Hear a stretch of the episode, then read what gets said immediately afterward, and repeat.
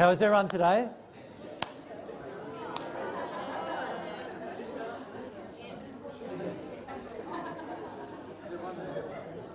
Feeling worried about another discussion about fear? Yes? No? Feeling afraid about my fear? Bring it on, brother. We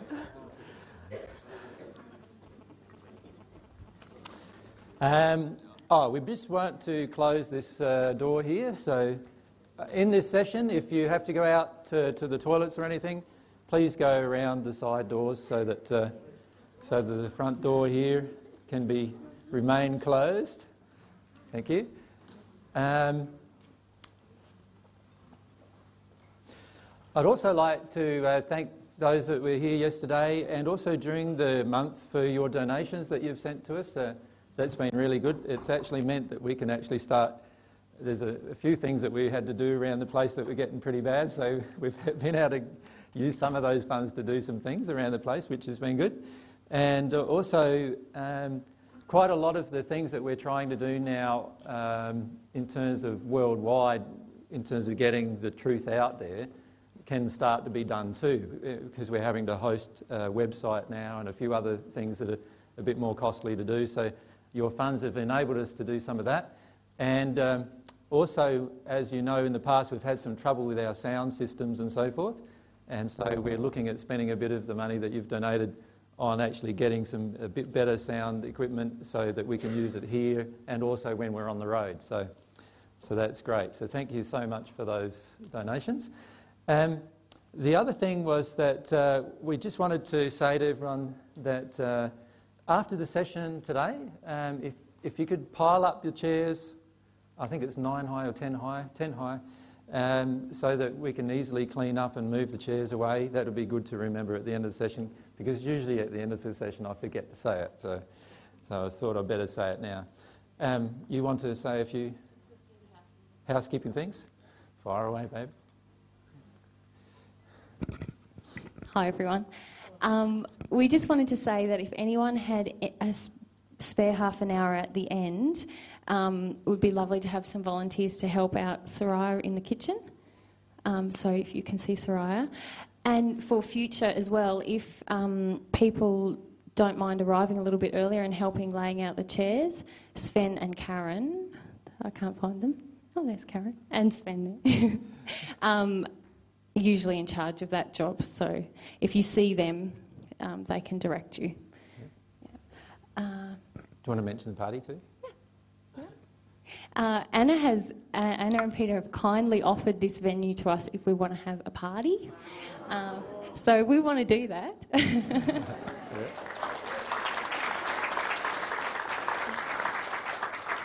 So it won't be only those of you coming, it will be also, you can invite friends and so forth. Obviously, there might be a few little guidelines with regard to alcohol and a few things like that. But what we'd like to do is have it on the evening of the 18th of December. Which is actually scheduled for a Brisbane talk, and so we might just cancel that for that month, yep, and instead just have a get-together. Right.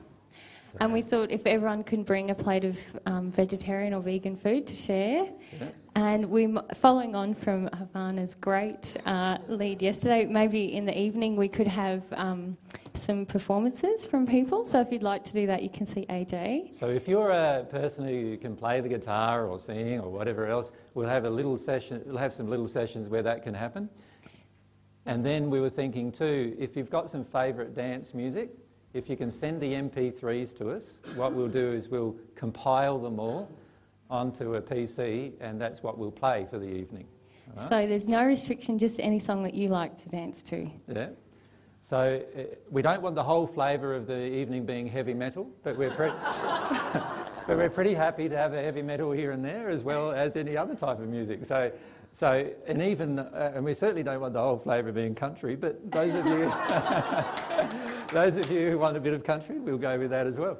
So what we'll do is we'll try to sort of have a really good variety that will suit a lot of different age groups as well, in terms of dancing.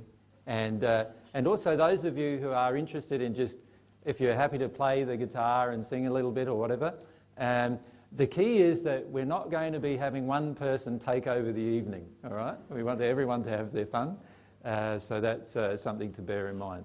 So that will be the 18th of December, and we were thinking of starting off the evening around 5-ish or 5:30 or 6 o'clock, something around that, and then we'll go to the point of where we want to go to, I suppose, which whatever the laws will say, we need to stop, which I suppose is about 10 o'clock at night. We may need to stop then. And the following day we have a talk here anyway, so... Yeah, so we have to have things tidy anyway for the talk, but it'll be the following day. Now, yeah, if you're all in recovery on the following day, well, I might change my talk if that's the case. About self-love. But maybe we can send out an email or put something on the website or something like that. We'll probably drop something on the website, I think, as to the details, and we'll talk with Anna and Peter about what their desires are as well and make sure it's clear about those desires, about what's on the... and we'll place that on the net. Sometime over the next month. Anyway, so that's the plan. So anyone's invited, including if you're not on the Divine Love Path, you're invited, but be aware that you might get triggered emotionally if that's the case. Does that sound all right? Can you say a big thank you, David? It's just such a pleasure to be here. Yeah.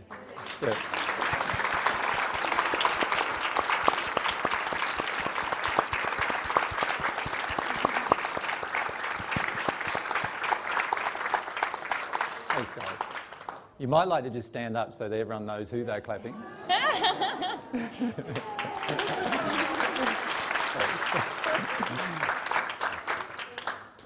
So I don't know about you, but I'm enjoying the venue, and it's just such a comfortable place, isn't it, for us to come and meet. And I was speaking to Peter earlier in the toilet, actually. But that's where we meet, you know. But what we were talking about was just. Once myself and Mary worked through some more things personally, where at the moment myself and Mary are working through things personally, we're trying to grab ourselves slices of time where we've got private time. Usually it's about a week to a week and a half of time, and then we come back into the world, I suppose you could say, again, and then we go back to our little retreat and deal with our emotions that get triggered. And as we're working through different things, obviously we make changes, and as those changes occur, then we may finish up changing how we do presentations and things like that in the future as well. And there are also many people at the moment that are starting to get attracted to the Divine Truth, who do things like pantomimes for children and all sorts of different kinds of things that we may finish up in the future incorporating into the presentations. And because in the venue there's the option of using the upstairs room, which is about 100-seat auditorium as well upstairs, we've got some flexibility of what we can do too. So as our own progression goes along, we might start organising some of those things if we have the use of the venue for that time. And we're not sure, of course, what's going to happen with the venue itself at this point. So we'll see how that pans out. Yeah. Can we have a mic over there? Oh, I've got the mics. So if you have that one, Dave. If you have that one. You have that one. Thank you. I'll keep it. No worries. It's my friend Ben, and he was here the last time, who's taking the pantomimes to the children. He's just gone on the road this week with Sleeping Beauty, and he does this whole closed-eye process where he gets all the children to stand up with him and feel what they feel like when, you know, someone says something nasty to you and all this stuff, and he says, feel your feelings fully feel your feelings. And so it goes on. It's all F words. Yeah, it's all F words. And then he goes... You'll remember that. Yeah. So they have a lot of fun, and it's a lot of lighting and music and sound, and just fantastic. Yeah, we had an accidental meeting with Ben actually down at the Mooloolaba foreshore, and we talked to him quite a lot about what his plans are as well. There was also something I forgot to mention yesterday. Is Carol here today? Yeah, there she is. Can you stand up, Carol? Carol has got her place called Heaven in the Hills, It's a place, it's on about, 25 acres or so, up a bit further on than Mulaney in the hills. A really pretty place. She has one, two, three, four, about six sort of cabins, isn't there, yes, pretty much? Yeah, yeah. One of those is a cottage that can sleep 11 people, and the others are a bit smaller. And Carol has decided to open up her Heaven in the Hills in February just for people who are on the Divine Love Path who want to deal with their emotions.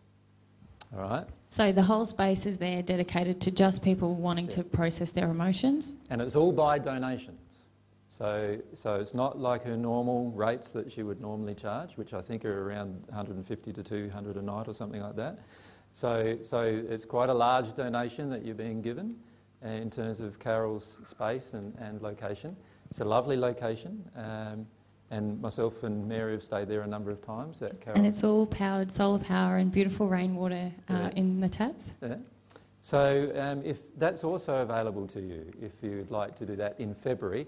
And Carol would like to know how many people would be interested in that. She's sort of not really organising anything for the whole month. What she's doing is relying on everyone else who's coming to organise what they need for that month.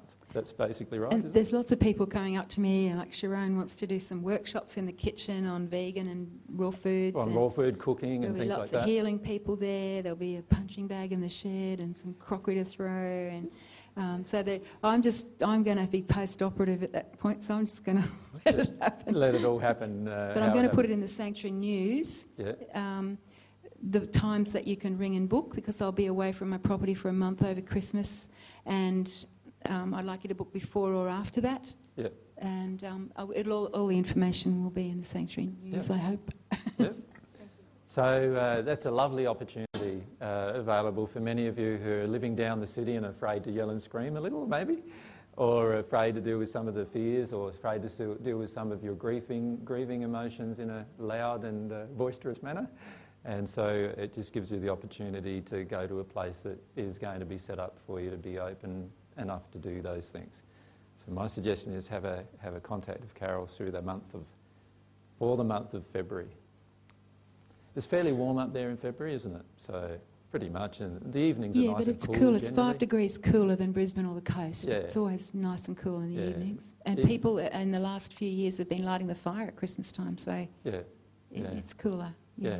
And it's probably going to be best utilised if people are prepared to share cabins. Yeah. And there's other spaces you can go to do emotional work. So if you just want to share and put your name down, and I'll just tell me if you want your whole cabin, then you have to put a good donation in.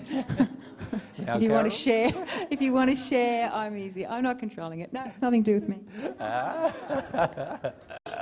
Carol's still working on the control issues, isn't she, mate? But so also, Justin, would you like to just stand up for a moment? There's Justin, Justin Crick.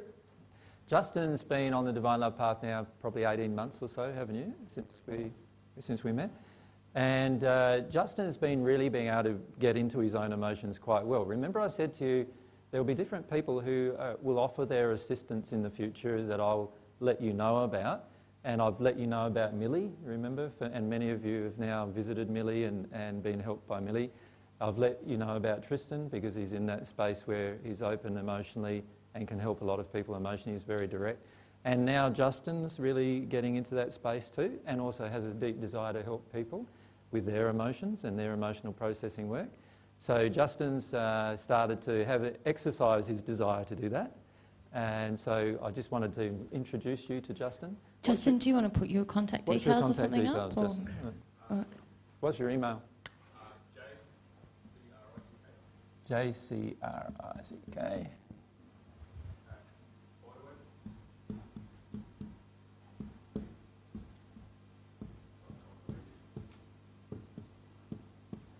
So if you contact Justin that way, And so that's another opportunity available for you if you want to, and for, particularly for some of you ladies who want to trigger some of your man issues, you might find that might be an issue.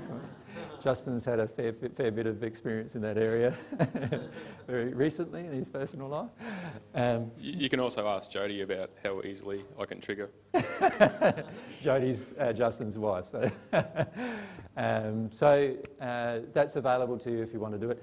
And as different ones of you get into that space where I know that you're fully choosing emotionally and fully choosing to deal with things emotionally and understand the Divine Love Path well, then I'll be introducing you to the group so that you've got more resources available to help you progress as well. I think that's pretty much covered everything we wanted to cover, isn't it? Thanks, darling. Have a great day, everyone. Yeah. Well, today is about fear, emotions, and false beliefs. That's our discussion today. And I wanted to do today. What I want to do is it about the subject, Dave? Yesterday. You want to ask a question about yesterday? Yes.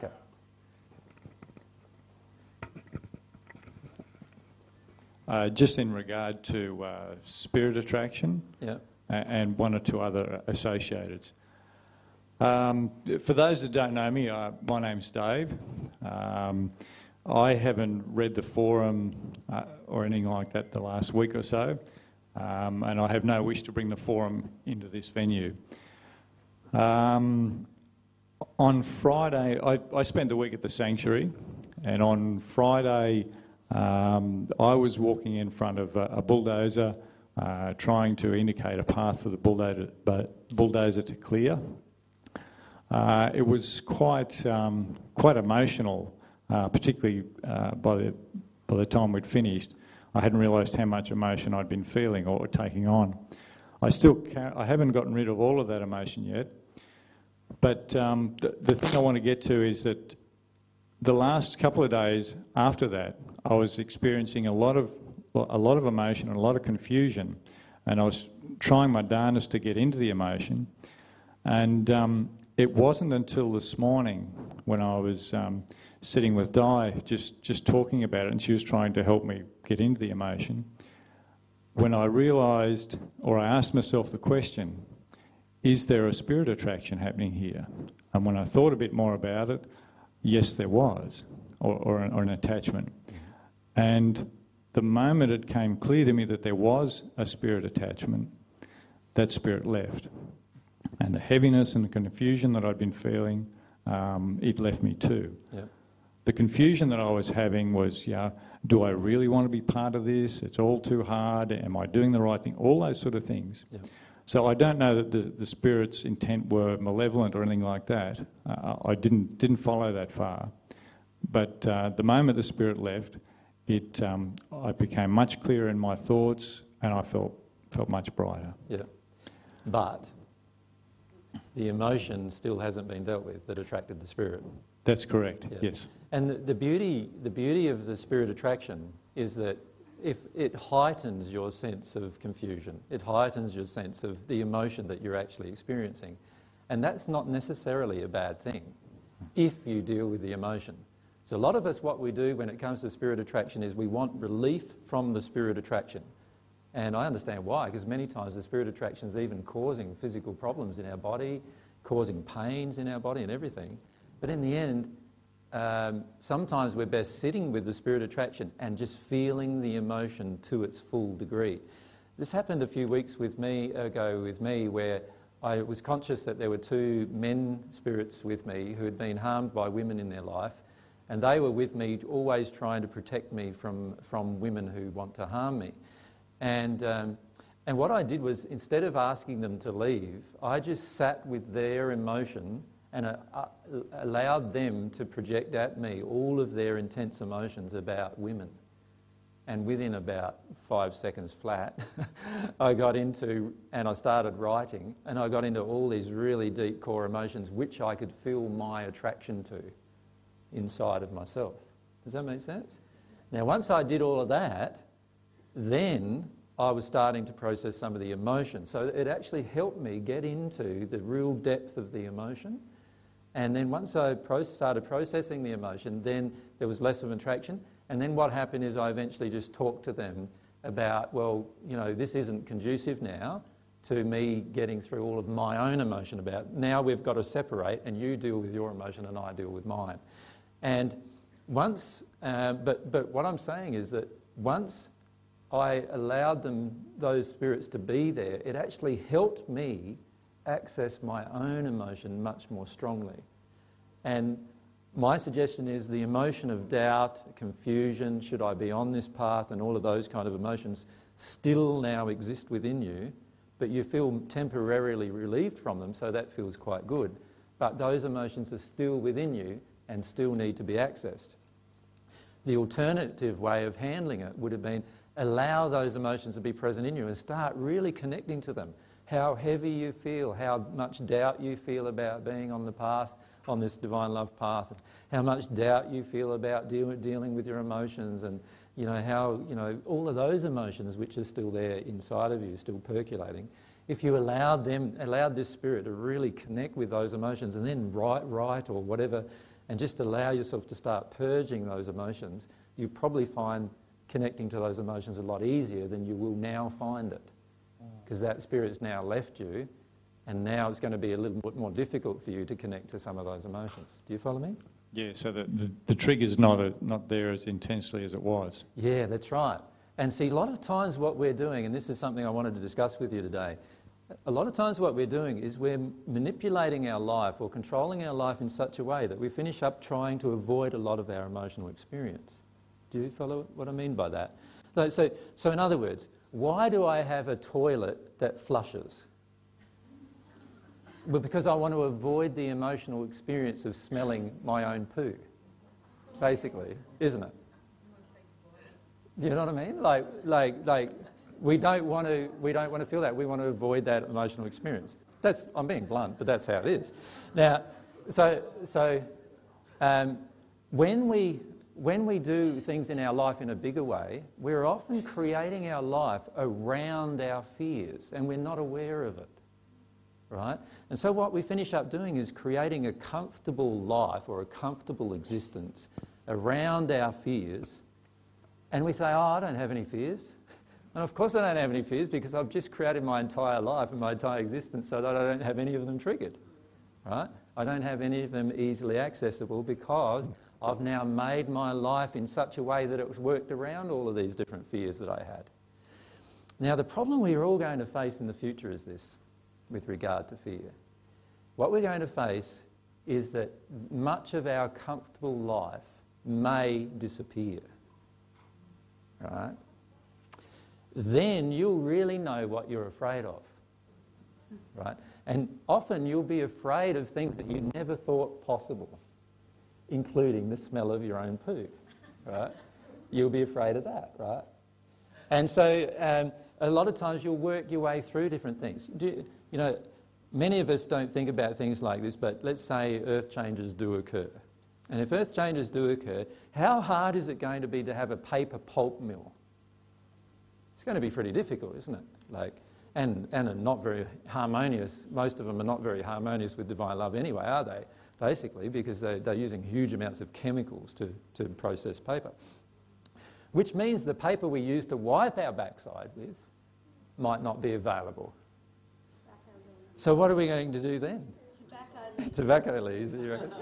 You see, a lot of the time what's happening now is we're doing things to work our way out. You think there's whole industries on this planet that just work around an emotion, if you think about it.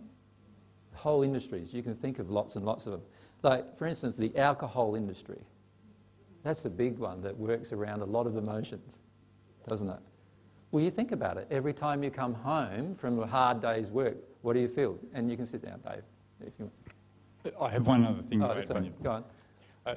Just on that note, and in conjunction with what happened on Friday, yeah. Daniel came up with the phrase to me yesterday, and I don't know whether it applies. He came up with the phrase transition to truth. So it's not loving, as far as I can see, to destroy something that's living. However, somehow I feel we can't go from nothing to everything overnight. So in the example of the sanctuary, what is loving? For instance, most of us would have come here to hear divine truth in a sense, or to help us on the divine love path, but we would have come here in motor vehicles. Dave, can I answer some of these questions next fortnight? Because that's when I'm having a question and answer session. Okay, yep. Because it brings up a lot of issues about what is loving, what isn't loving, how do I practice love in my day-to-day life and all those things. And a lot of us feel impelled to compromise divine truth because of the environment we're living in. And so there's a lot of questions that also raises. And I can't really answer them all today when I want to do a talk about a different subject, if that's all right. Yep. But when it comes to the fears, a lot of times when you look at what happens in your day-to-day life, the law of attraction is actually triggering a lot of your fears and therefore a lot of your underlying emotions. And so when, for example, a bulldozer driver comes along and doesn't respect your desire to only clear a certain amount and then finishes up clearing more than that, go into your emotion about how you feel about that. Right? Let yourself feel the emotion, because that's the law of attraction working. You somehow attracted this bulldozer driver into your life, and somehow this bulldozer driver doesn't have the same view as you, and there's already some emotions about that you have that caused you to attract this man into your life, and he's then done some damage that you didn't want done, and that's your law of attraction too. So, allow yourself to work your way through that emotionally. If you, as a general rule with everything, if you allow yourself to connect to the emotion before you act on anything, you will always get to the core. Most of us, though, do the opposite. What most of us finish up doing is we connect to the effect, whatever the effect is, and then we put into place a heap of plans to mitigate the effect. Right? And that is not really the divine love path anymore. That's what you would do if you were on the natural love path. You would mitigate the effect by doing these different things. Does that make sense? But if we can deal with more of the specifics about the sanctuary and what's going on there and all those other things in the question session, that would be better. Thank you, AJ. So getting back to the issue of fear, almost everything that happens on this planet is the result of somebody being afraid. Whole industries have been created because of your fear. What do you think the insurance industry is? Right? It's one of the biggest industries on the planet, and it's because of your fear. What do you think about the pharmaceutical industry? That's a humongous industry on this planet, right? And it's because of our fear of our own emotion. In fact, the pharmaceutical industry is, because if we could feel all of our own emotion, we wouldn't have the physical ailments that we need to take the pills for to feel better. So in the end, a lot of these industries that are on this planet will need to disappear. What do you think the lawyer industry is about? Like the legal and accounting industry. What's that about? Well, fear of taxation, right? Or taxation itself, which is a fear in itself. And also all the legal things about why we create this whole society with all these laws, because we're afraid of our law of attraction. Can you see that? We're afraid of our law of attraction, and it causes us to go and create an entire society with a long list of laws that you don't even know, so that we can mitigate our law of attraction, so that we can run away from what we're actually created at the soul level. Can you see that? Can you see the relationship? So what's going on is we've got all of these big, big industries, and now there's not only big industries, but there's now whole educational systems about developing these industries and keeping these industries in perpetual motion, right? So we've got all of these educational systems to create all of these doctors that give you the pharmaceuticals. And we've got all of these educational systems to create the chemists that give you the pharmaceuticals. And there's all this educational system to create the lawyers so that they can actually fight the people who had a negative reaction to the pharmaceuticals. And do you know what I mean? And we've got all of these industries that are all being created because of one real reason, and that is because we're afraid. That's it. We're okay? Yeah. Thank you. I was wondering I teach little children, and sometimes I feel so helpless because they're the perfect trigger for the parents, and we collecting all of them, and parents happy leave the big issue dumping, and we look after, and it, sometimes I feel I'm doing right thing, but sometimes am I doing the wrong thing? This is what the question we're asking, isn't it? Yeah. So the question you're asking is like, they're the parents come along who've got their law of attraction with their own children, and instead of actually taking responsibility for their own law of attraction and looking after their own children and educating their own children, what they do instead is they, for 8 hours of the day, give those children to another group of people who then have to take responsibility for the law of attraction of the parent and the damage the parent's done to those children. Right? Because I've got to pay the taxation, and I've got to, like, we can see how this whole castle gets created, right? And when you start looking at the world through these different eyes, you can see that actually the majority of the world is in a state of fear, and the majority of the world's creations at the moment are due to fears being imposed and reimposed upon us at the soul level. So that's what we need to understand firstly. Now, what else do we need to remember about fear? Well, a lot of times fear is actually just about living in the past. So let's look at that. This is a big thing to remember about fear. So fear is living in the past.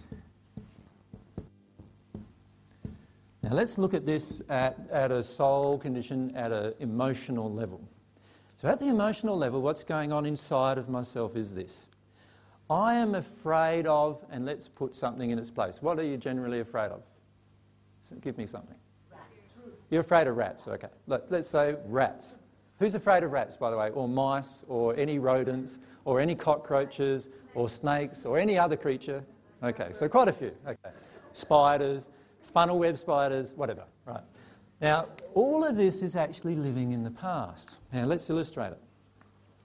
Something happened when I was little, or something happened to my parents when probably they were little, that caused this emotion to enter them that they became afraid of rats. I had a friend, and I think I've mentioned this before, but I had a friend who's afraid of moths. The reason why she was afraid of moths was when she was very, very young, about 3 months of age, her older brother, who was about 3 or 4 years of age, got one of those great big rain moths. You've seen those, right? They're out when the wet weather out. And he put it inside of her clothes in the crib. And she just was all this fluttering going on and this moving thing going on inside of there. And she just went berserk. And her mum come along, of course, to find her. And she's just crying, crying, crying. And in this really state of terror, right, at this point. Right, and her mum didn't realise what was going on, and so left the moth there, right, until the mum realised, of course, that it was actually to do, and until she undressed her, she didn't realise that this moth had actually created all this fuss, right. Anyway, so that was the event. Now this lady is a police officer now, but she's still afraid of moths. So when she goes up to a door at night to knock on somebody's door to actually look after sort of like a domestic violence situation or something like that, if the light's on and there's moths around it, she can't go in. That's just one thing. Now what's actually happening is she is living in the past. She's living in that 3-month-old event that's not being released. Can you see that? And it's dictating to her the rest of her life. Right? What happens the rest of her life? Now, fortunately, she can control moths a fair bit. You know, there's such a thing as fly screens, which is a great fear-based invention. And there's all these other types of inventions that can help us to actually prevent these creatures from touching my skin, right? And so what happens is that all of that can be normally done. And then we have all of these sealed offices, where we seal off everything and we seal off all the rooms and then we air condition them and get all that happening because it's nice and comfortable, of course, which obviously also gets rid of us from feeling hot or cold or Cold, by the way, is fear-based usually, and hot, by the way, generally is anger-based. But anyway, we forget about all that. And what we do is we go instead into this pristine environment so there's no moss around and I can feel comfortable. And so I don't notice this fear is dictating anything to my life anymore until I hit the event, which, of course, the law of attraction will always bring me. Okay? So any fear of any animal basically is a thing of living in the past. So how do we deal with that? Well, first we feel our terror about the event in the past. That's what we need to start doing. Now, that means actually allowing ourselves to bodily experience this terror and fear that's within us and experience that emotionally, and then go into the underlying emotions.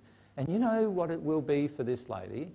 It will be that she felt abandoned by those who loved her through the experience. Right? So there'll be some very, very strong emotions about love involved. And to be frank with you, almost every fear you have is going to end up being an emotion about love in some way being involved that you're afraid to experience. So the same goes with a snake or a spider or a rat or a mouse or a cockroach or any of these physical creatures. You see, when you're in a pristine, loving state, all of these animals will just work in harmony with you. So you can walk through an mosquito-infested swamp and you won't have one of them touch you. Huh? When you're in this state. That's the state of celestial spirits in, right? They don't have that happen. Even if they came to Earth and materialised, they don't have all these mosquitoes sucking their blood, right? Because they're in the state of love that everything around them is automatically acting in harmony with them and them in harmony with everything around them. Does that make sense to everyone? All right, so it's our fear that causes us to live in the past. And the way that it causes us to do it is that it connects us with the unhealed emotion within us that we're not willing to release. And that unhealed emotion basically drives our fears. And so we're really living as a 3-year-old in that situation, or a 5-year-old, or a 7-year-old, or a 10-year-old, whatever it was that created the event we're afraid of feeling about, that becomes the frozen emotion that generates everything. Can you see that?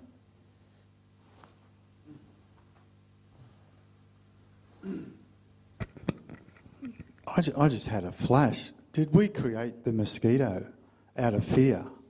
No, we didn't create the mosquito. But we created what the mosquito does out of fear. Yes. It wants to bite us. Yes, yeah. So did we, going back to the fall in the beginning when all this fear-based emotional stuff we created, did elements from the lower spheres like animals and creatures come into the earth plane as a law of attraction? No, all of the animals and birds and other creatures and mosquitoes and insects and everything in every living matter was all available before man came on the scene in terms of as an organism. But what happened is once man came on the scene, remember the soul entered man. Once the soul enters man, we become a conscious living man, human. And once that occurred, we had choices. One choice was to live in harmony with all of God's laws and principles, which was one way we had the choice to go. The other way was we had the choice to go down this track of living in harmony with our own desires and principles, which often are very, very different to God's, right? So what the human race eventually did was go down that track, which is what we refer to as the fall of mankind, right? Now, in the process of the fall of mankind, every living creature that was on this planet began to respond to the degenerate condition of the soul of the human. And that's now been happening for thousands, hundreds, almost over 100,000 years. So for many thousands of years now, the organisms that surround us have all been happening and all been acting upon the soul condition of man. Now, you can see this change in you. You watch. When you deal with the emotions that to do with getting bitten by mosquitoes, you will find that you never get bitten by a mosquito again in any situation. And only when that emotion comes up unhealed within you, and you'll notice that you'll get bitten again right at that instant. Right? You see, the way God's created the entire world and everything, every living creature on it, and every bird, every animal, and also every living creature in terms of the plants as well, is it responds to our soul condition. This is also why people have done experiments with this, right? You can see these experiments like, if you talk to your plants, your veggie garden, and you demonstrate love to your veggie garden, you'll find you'll get bigger veggies. Why is that? Now, that's a documented fact. But why does that occur? Because there's a different soul thing going on inside of you towards the plant, and that creates changes in this plant. And see, this is what we're often right now, even when it comes to things like planning for the sanctuary, and this is why I wanted to answer a lot of these questions in the next fortnight about the sanctuary. A lot of times the decisions you're making are based upon your own current soul condition and what you feel you need to accomplish in that condition. But if your condition changed, a lot of the things you think you need to accomplish now won't need to be accomplished, because they'll automatically happen around you, because your soul condition will gather a whole different set of circumstances and situations. And so what we finish up, what has finished up happening here on the planet is we are now, right now, judging everything in our complete state of error. So the whole reason why we made mosquito netting was because we wanted to get away from the emotion that we felt when we got attacked by mosquitoes, right? And so we create the netting, and now we're in comfort. But those mosquitoes are only attacking me because of the emotion that's within me. And that emotion is not getting dealt with, and it's getting handed down generationally from one generation to the next generation, and so forth. And so what finishes up happening is whole generations need to have mosquito netting now, right? Because we don't want to deal with the emotion that's within us.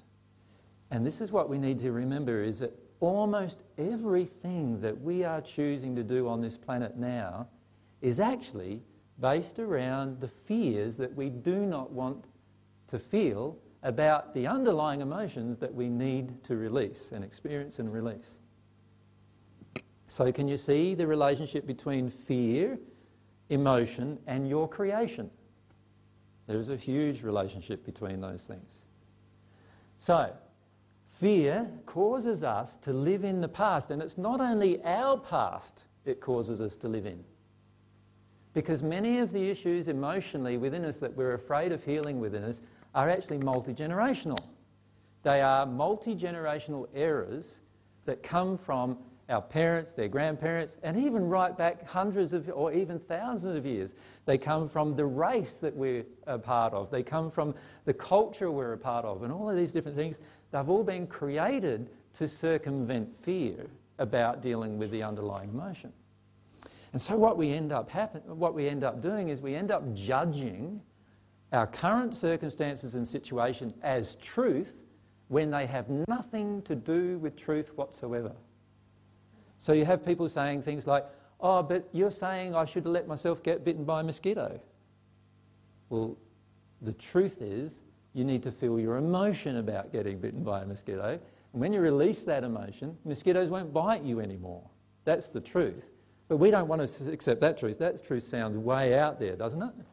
So what we do instead, and you find that lots of criticism that's aimed at me. They say, you know, that I have got a utopian viewpoint of the world or whatever.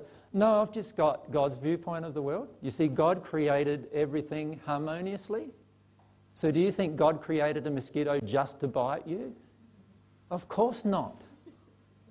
Right? Mosquitoes have some wonderful things that are a part of the ecosystem that we need to honour.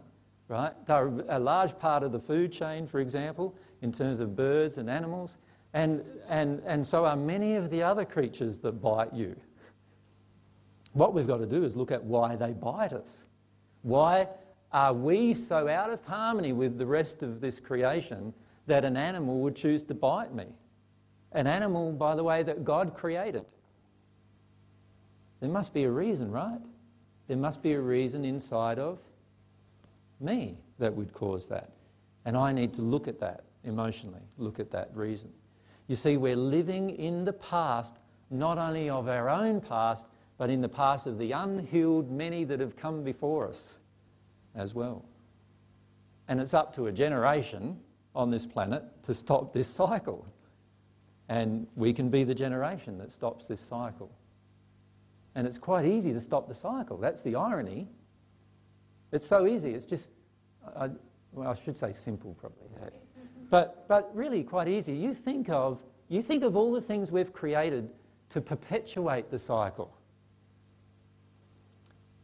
Some of these creations are difficult creations. You know, there's high technology involved in many of these creations that we've generated in this world we live in just to perpetuate the cycle of fear. Right? If we had all of that technology aimed in a total different direction, it would be amazing what that would be like, wouldn't it? All that technology aimed in a totally different direction. So at the moment we've got like the world's biggest industry is arms manufacture, right? Pretty much. Now, there's like, and the biggest arms manufacturers are the 5 permanent Security Council members on the UN. So you know how they talk about arms dealers and how bad they are and terrible soil condition? Well, the 5 biggest arms dealers are the leaders of the 5 Security Council nation members.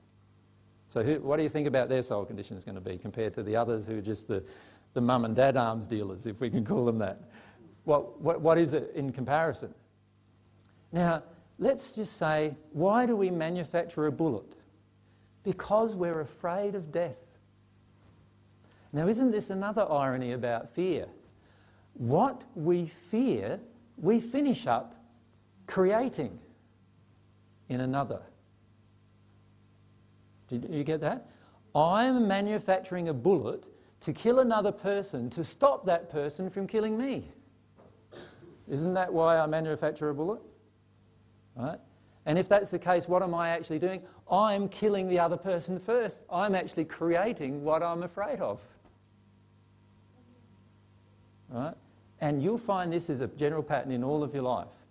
Whatever you're afraid of, you will actually finish up creating through your actions. So, ladies, if you're afraid of men, you're going to finish up creating more men who project at you sexually or damage you sexually in that process. By, you know why? Because a little boy is going to grow up feeling terrible about himself and his own sexuality if he's in your company. And when he becomes an adult, what do you think he's going to do with that? He's going to become what you have created. The same applies to the men, by the way. If we grew up, if we have an adult man and a child girl, and here I am, I've got lots of, like in my case, needy emotions towards women, what am I going to create in this child? I'm going to create a woman who thinks she's got to please her daddy all the time, or a woman who thinks that she can get away with murder with a man all the time. Right? I'm creating what I'm afraid of in each case. We have a mic here. Thank you. What about women and the menopause, for example? Mm-hmm. Is that being afraid of getting old? And what are the hot flashes? Is that a feeling of being ashamed? Very good question. They are all fear-based reactions, all of them. And let's look at the menopause in terms of there's a fear of sexuality, there's a fear of no longer... Let's look at all sorts of issues here because they're all fear-based. Many women enter the, productive form of their life at a very young age. Even there are some even known to have children at 9 years of age now. Now, how does that happen? That happens because there's a general emotion within the whole group of women that you're not a woman until you have a child. Right? You're not a valid person and you're not a feminine person until you've had a child. And you see that all the time, don't you, on this planet, where it's only when you have children that you become valid. Historically, this has been the case. Men would actually divorce their wives who didn't give them a child. Right? And what do other women think about a woman who's not out of a child? A lot of times there's a projection of like, you wouldn't know you've not had a child. You wouldn't know you wouldn't have a child. You know, they look at you as if, I only know because I've had a child. When you're a mother, you will understand. Understand what? How to damage your child, or understand love, or what, you know? Because in the end, a lot of times that's what we're doing by projecting these emotions, right? So let's say we grow up with these emotions. We enter fertility at young ages now, right? Really young ages. So by the time most women are 25, most have had maybe one child or two children or three children, and a lot of them, because of the way of this emotion is driving them, they don't get to live their own life. They're living their life because through their children and for their children. So how does that feel when you're living your life for someone else, even if it's for your child? It feels like you've given up a lot, doesn't it? Doesn't it? There's another emotion there. I've given up everything for my family. Now, don't you think, ladies, that you get tired of that feeling, that you're giving up everything for your family? Of course you do. Many of you are feeling that emotion, right? And so what happens eventually is your body starts closing down its reproductive system because you're now angry and upset about how much you've had to live through it in the past. And not only that, how much men have damaged you through it in the past, and how much of these anger and resentment emotions you feel about it from the past. And a lot of these things are true. You have been damaged from it in the past, and men have treated you badly in the past about a lot of these things. And so what happens then is your body hits this point where you start shutting down. And then on top of that, there's all these hot flush things. What's that all about? Well, that's all about this sexual shame, this shame that you feel about your own sexual organs and your own reproductive system, and the shame you feel about your life and how your life has been changed and conformed. You can't just go out there and have free sex, right, without there being a consequence of maybe a child coming along, or maybe a disease coming along, and all these different things. And so there's all of these things going on emotionally inside of you. What will happen is, when you release all of those emotions, you will be able to conceive a child whenever you want. You won't need birth control. You won't need any other, rhythm method or any other type of method to control anything, because your body will do exactly what you desire it, because you've now released all of these other fears and addictive emotions that cause it to do something different. And that's how God created you to be. But you have to be at one with God to be able to do that.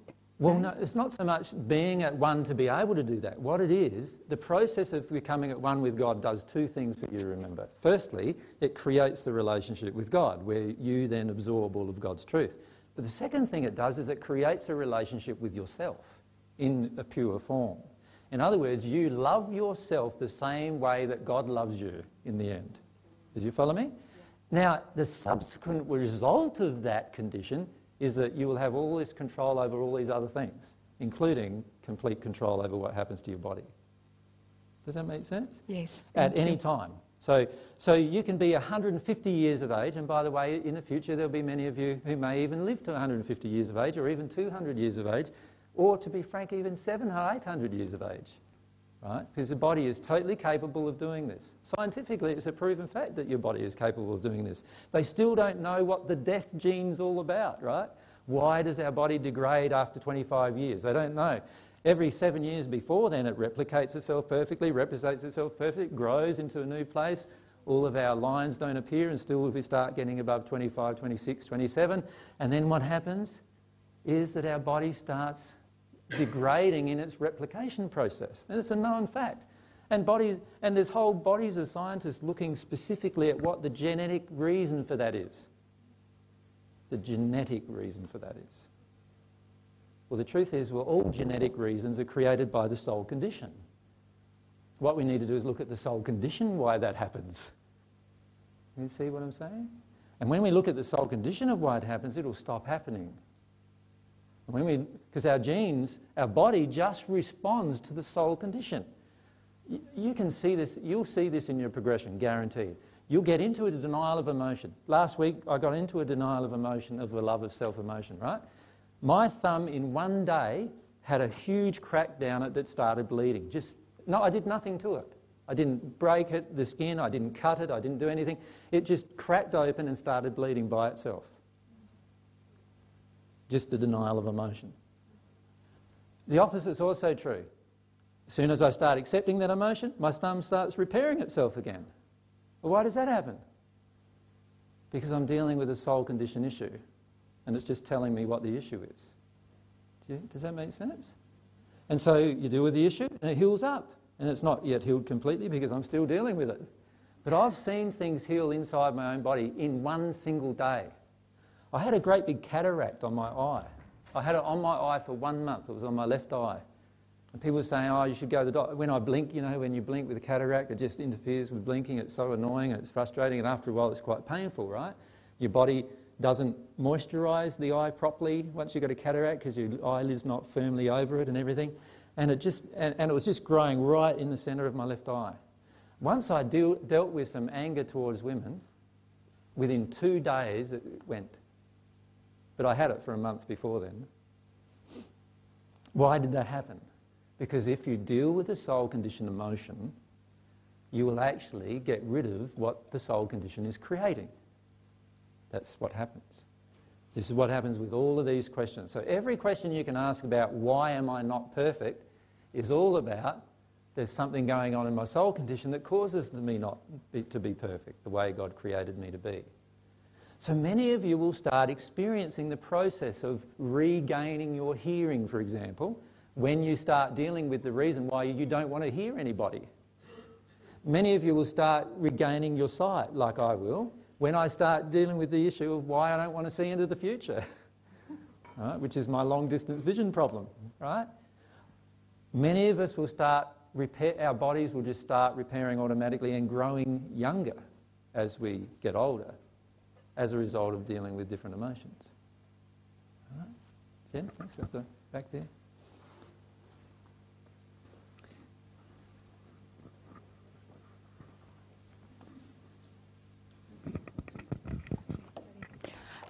Two things. I agree wholeheartedly about the hot flushes, because I've been noticing I get more hot flushes when I'm in an emotional state. Mm-hmm. And I can relate to everything that you just said about being feminine. It goes way back. But I would like to talk about fear. I watched the exorcism of Emily Rose this morning. Yep. I went to the video shop yesterday and got it. I couldn't watch it last night. I was in the house on my own, and I thought I'm going to be... That would have been the best time for you. I know. But anyway. I know. And I actually... I went to bed in fear. Of just thinking about watching it. Yeah, yeah. And then about 3 o'clock this morning, I woke up and thought, God, I really don't want to look at this fear now. And all of a sudden, it just disappeared. Yeah.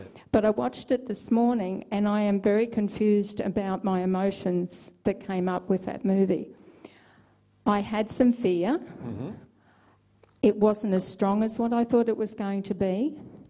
The emotions that were the strongest, yep. I felt a lot of empathy, a lot of sadness and sorrow and hurt for Emily Rose. Yep.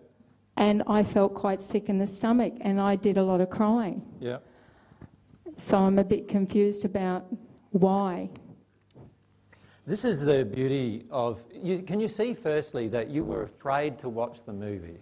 Because you were actually thinking that it would turn out to be a different experience than it really was. Can you see that? Yeah, I was scared of what I was thinking I was going to go through. Exactly. See, this is a problem with fear. Most of the time we don't finish up going through what we think we're going to have to go through. And the problem with fear is it just prevents us from going through anything, because we just lock ourselves up completely and we don't deal with it. Imagine if you had responded to that fear and decided, no, I'm not going to watch the Emily Rose movie. What would then happen is you wouldn't have got to some of these other emotions, right? Does that make sense? Yeah. So a lot of times we hear something from someone else and that triggers our fear in a different way, and then we go into this fear place and our fear becomes unreasonable.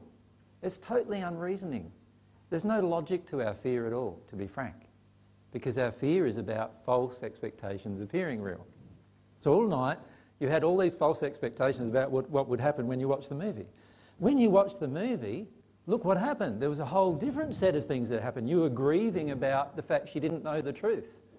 Wouldn't it be wonderful if she knew the truth? And you've connected with a lot of those emotions, right? Yeah. About how wonderful it would have been for her to know the truth compared to living that and eventually dying in that state, not even knowing the truth. But, you know, the mind's a funny thing. The mind's now going, gee, I watched the movie, but I was so afraid of watching the movie. There must be something else going on here.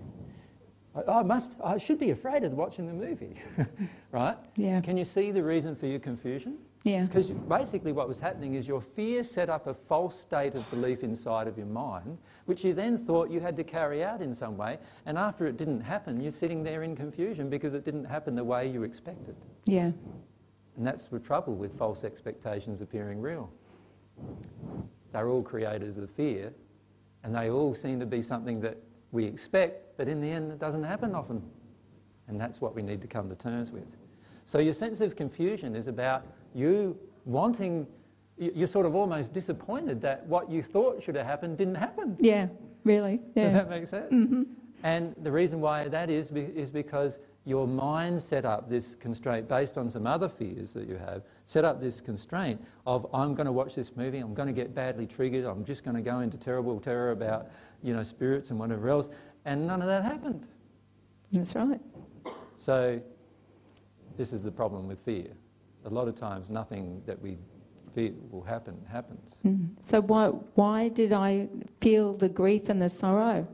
Well, that's grief that you feel about people in the world not having truth and the amount of pain that it causes them. Yeah, well, except that's exactly what I've been going through for the last 3 or 4 days. Exactly. Yeah, I didn't think about it being connected with truth.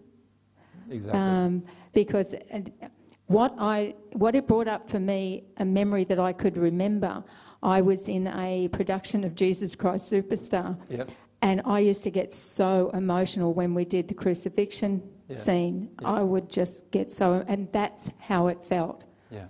Sickening, you know. And I thought, well, maybe I've got a spirit attachment, like a spirit who went through that at the time that was attached to me.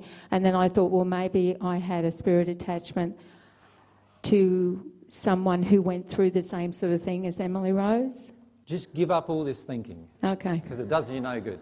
Right. Righto. What you need to do is connect to the feeling. Yeah. What's the feeling? When you get into production of Jesus Christ Superstar and you watch my crucifixion, what actually do you feel? What are you feeling? I felt sorrow and hurt and pain. So about a loss of love on the earth, isn't it? Yeah, it would. Yeah. So go into that emotion. That's about your own life and the loss of love in your own life. Yeah. Right? Does that make sense? Yeah, and about being unjustly... punished. Yeah, for doing something good. There's another emotion in your own life. Okay. Right? So let yourself feel that emotion. You don't need to intellectualise, oh, what's it about? Is there a spirit attachment? Is there not a spirit attachment? None of that. You don't need to do that because in the end, the emotion is there, present. Feel it. When you feel it, it will release from you and you'll know what it was all about. Okay. Does that make sense? Yes. Thank you. And this is why it's so important to understand the fear and then get underneath that fear into the actual emotion that is creating these things. Yep. So many times with fear, and this is, I wanted to give you some reminders about fear today so that you can understand what's really going on in your life with regard to fear and why fear is such a debilitating emotion when in reality, and most of the time, everything that we feared often never happens. And if it does happen, it's because we're afraid of it so much generally through the law of attraction. So oftentimes, you know, 99% of the times actually what we're afraid of doesn't happen. But many of you ladies, when you had your children growing up, were afraid of your child going out on the road, right? Would you say that pretty much all of you were afraid of that at some point? Okay, how many of you actually had a child get run over? Can you put your hand up if you had a child got run over? Right, one. Two? You got... Not a child, but two brothers. Two brothers, but let's look at a child in this case, right? A child or... yeah. One person. The rest of you, how many other women... if you put up your hand if you have had children and you were at some point afraid about them getting run over at some point, right? So...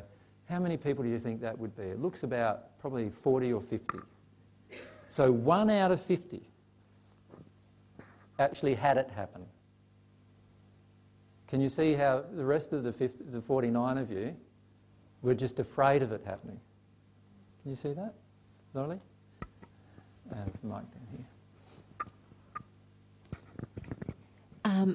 I was actually run over, and so I think I carry that fear. Of course. Yeah. Yeah, and of course you would if you were run over. Yeah. You would definitely carry that fear. And if your mother had a child run over, you would probably carry that fear too. Do you know what I mean? I'm not criticising the fear of the actual event in this case. What I'm saying is the majority of us finish up having fears that never even happened to us, right? All of our life they never happened to us.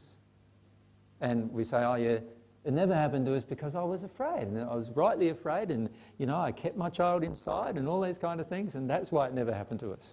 And to be frank, you might be right, but all you were doing then was working around your fear where you're not in that situation. Alex? And then...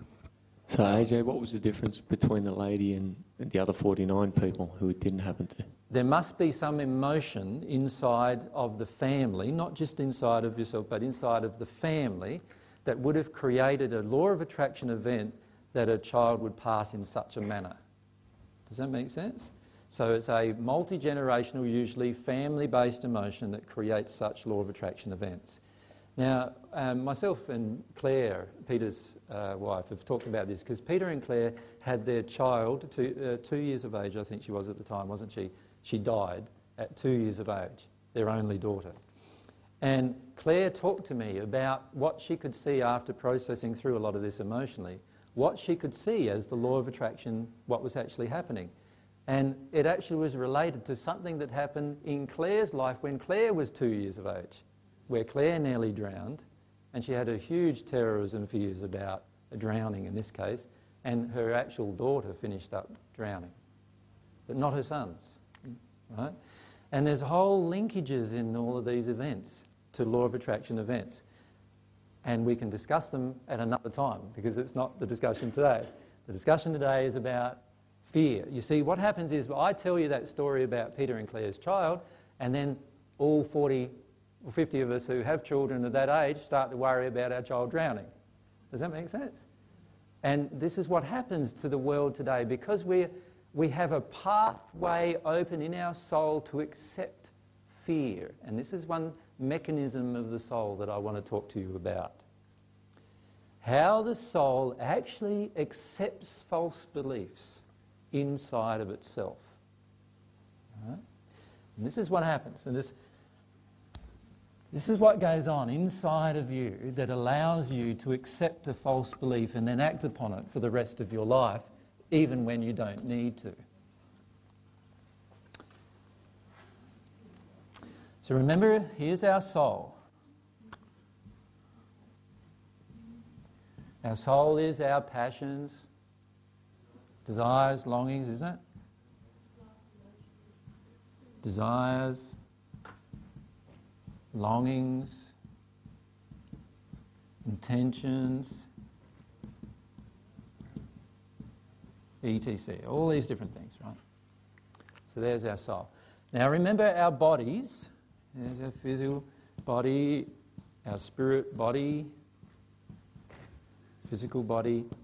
They are just attached to our soul, right? You could think of them, remember, as tools that the soul uses to express itself in the dimensional space in which it exists. So the dimensional space you're currently spending most of your time in, you know, 2/3 of your time is spent in this physical dimensional space. And so you use 2/3 of the time this physical body to express your soul's passions, longings, desires and everything else, and that's what's happening for you in this, in your awake state. And then when you go to sleep, you start expressing your soul in your spirit body form. So what happens in that state is you enter one of the spirit dimensions, whatever your soul condition allows you to enter, and you start expressing yourself through that dimension, through that body. And remember, this is a half of a soul, of course, half of a soul. Now, one thing we haven't talked about much is how matter is made up inside of the soul itself. And over coming years, I'll spend a fair bit of time talking about these kind of things with people who want to know scientifically what's really going on. But to just give you some examples, the soul has all of these energetic pathways that are very, very similar in construction to your brain. So what happens in your brain, you know, there's this whole network of, there's this whole neuro network and chemical network that goes on. And the neurons have synapses, which allow chemical connections to occur between two different parts of your brain. And the brain is organised in such a way that all these pathways get constructed based on your experiences. So as your experience of memory grows, different parts of your brain grow and store those memories, of course. And of course, they're not actually stored in your brain, to be frank. But these pathways get constructed in your brain and to enable them to be expressed through your physical body, because the actual memories are stored in your soul and then get reflected to the spirit body and then the material body. But if you can just picture your soul for a moment like this energetic pathways of all these different connection points, all happening. Now, when an error enters your soul, it sets up a pathway for more error to enter your soul. And when truth enters your soul, it sets up a pathway for more truth to enter your soul. This is what happens to your soul physically. So if you could think of it now, if we just rub out all of that as emotion, because that is all true, of course, but we just rub it out and we just think of it like this brain, if you like, where these all little tiny networks are getting constructed, right? All little tiny networks that get constructed off of each other as you work your way down through the different emotions that you're experiencing, right? And all these networks finish up connecting up with each other. Can you see? Now remember, emotion is energy in motion. Remember that? What happens is when these connection points enter up, there is now an unimpeded movement through this pathway, if you like, of a certain emotion. Does that make sense? Just like there is unimpeded pathways through your brain. It's a very, very similar construction. So what's happening now is there's these unimpeded motions that can flow through your soul. Now let's look at the effect of error and truth on your soul. So we just rub out these bodies for the moment, because they really are just the tools the soul uses and are not really part of the conversation. What happens is we have error-based, remember all error enters the soul emotionally, right? You understand that? They're all emotions. And all truth enters the soul emotionally as well, actually. So they're all emotions too. Right? Now what they do is they construct their own networks, allowing the pathway of different emotional, after that point, and different awarenesses and different belief systems. So what happens is we have a whole set of emotions that start entering our soul that construct a pathway that is actually sympathetic to error.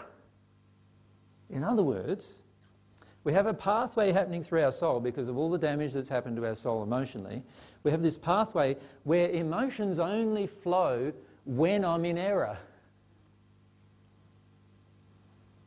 And the emotions of truth will not flow because those pathways are blocked within my soul from flowing. Can you see what's going on there? The emotions of error create these pathways, which then only allow emotions of error to flow through them. Right?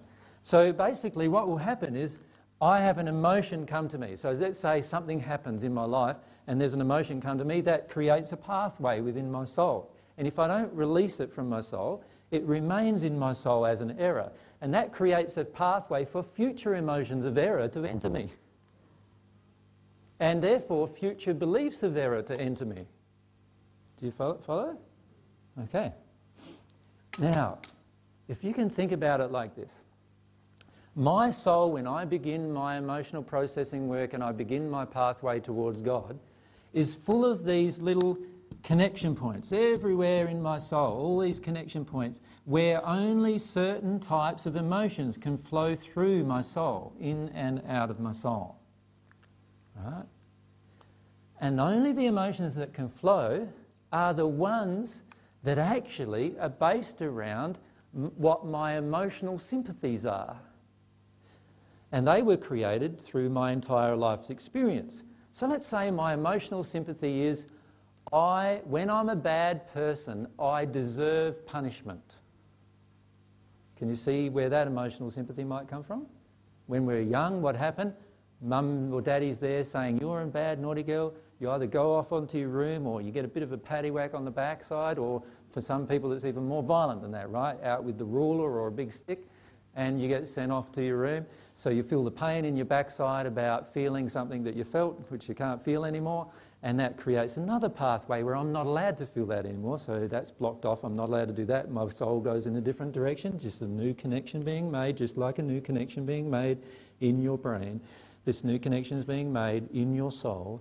And now I have this belief that love means that sometimes there's a justification for violence. That's my belief. It's an error. But when somebody comes along, like AJ comes along and he says, you know, there is never a justification for violence, I have this feeling rise in me. No, that's not true. What if I was raped? What if I was... like, what if my child was being harmed? What if I come up with all these scenarios, right, inside of myself. Where are they coming from? They're coming from these emotions that are causing this pathway to be the only way that I can feel. I can only feel that there is a justification for violence because I don't want to feel that there is none, because if I did that, I'd have to actually feel that my parents didn't love me when they were violent towards me. And that emotion is so painful for me to experience. I don't want to experience that, and instead I've allowed this emotional pathway to remain inside of my soul, that only the beliefs that match that pathway will I accept. So somebody comes along and says, you know, God's a punishing God. Yep, I can accept that. In that state, I can accept that. That's why, you know, why do you think there's 1.5 billion children of God on this planet who are Christians who believe in a punishing God? Because they have this pathway being developed in their soul through all of their emotional experiences that love and punishment go hand in hand at times. You get punished for the good, for the bad, you get like pleasure for the good. That kind of experience has gone through them. This is why these religions are so acceptable, because there's already an emotional pathway through the soul allowing the belief to enter. Can you see that? Right? I don't know if you've ever thought about that before. So, here's this emotional pathway in this soul. I should use a different color. Here's the emotional pathway in the soul that allows my false belief now to pass into me and get stored into me down in this little area of my soul. And it required all of these other pathways to be true before this new one could enter me. Does that make sense? This new belief can only enter me as a part of my emotional system by there being a whole previous set of events that created all these different connections that finished up leading to the point where this new belief could enter me. Right? And once that new belief enters me, it becomes a fixed part of my soul. That's an error that I think is true. I believe this truth with all of my heart, as the saying goes, and yet it can be totally in error. And the only way it could enter me was because of all the previous events that entered me and entered me through my emotional condition, creating all these connection points that are continuously growing inside of my soul. Now, understanding this is very, very important, because we start to see the relationship between belief, fear, and emotions. Now remember, the fear is the false expectations appearing real. In other words, it's the error looking like, emotionally looking like, it is truth. So when I make a statement, there is no justification for violence ever, for many of us, when we first heard that statement, we felt very much in disagreement with that. And the reason why was because this pathway in our soul had been created that aligned love with justified violence.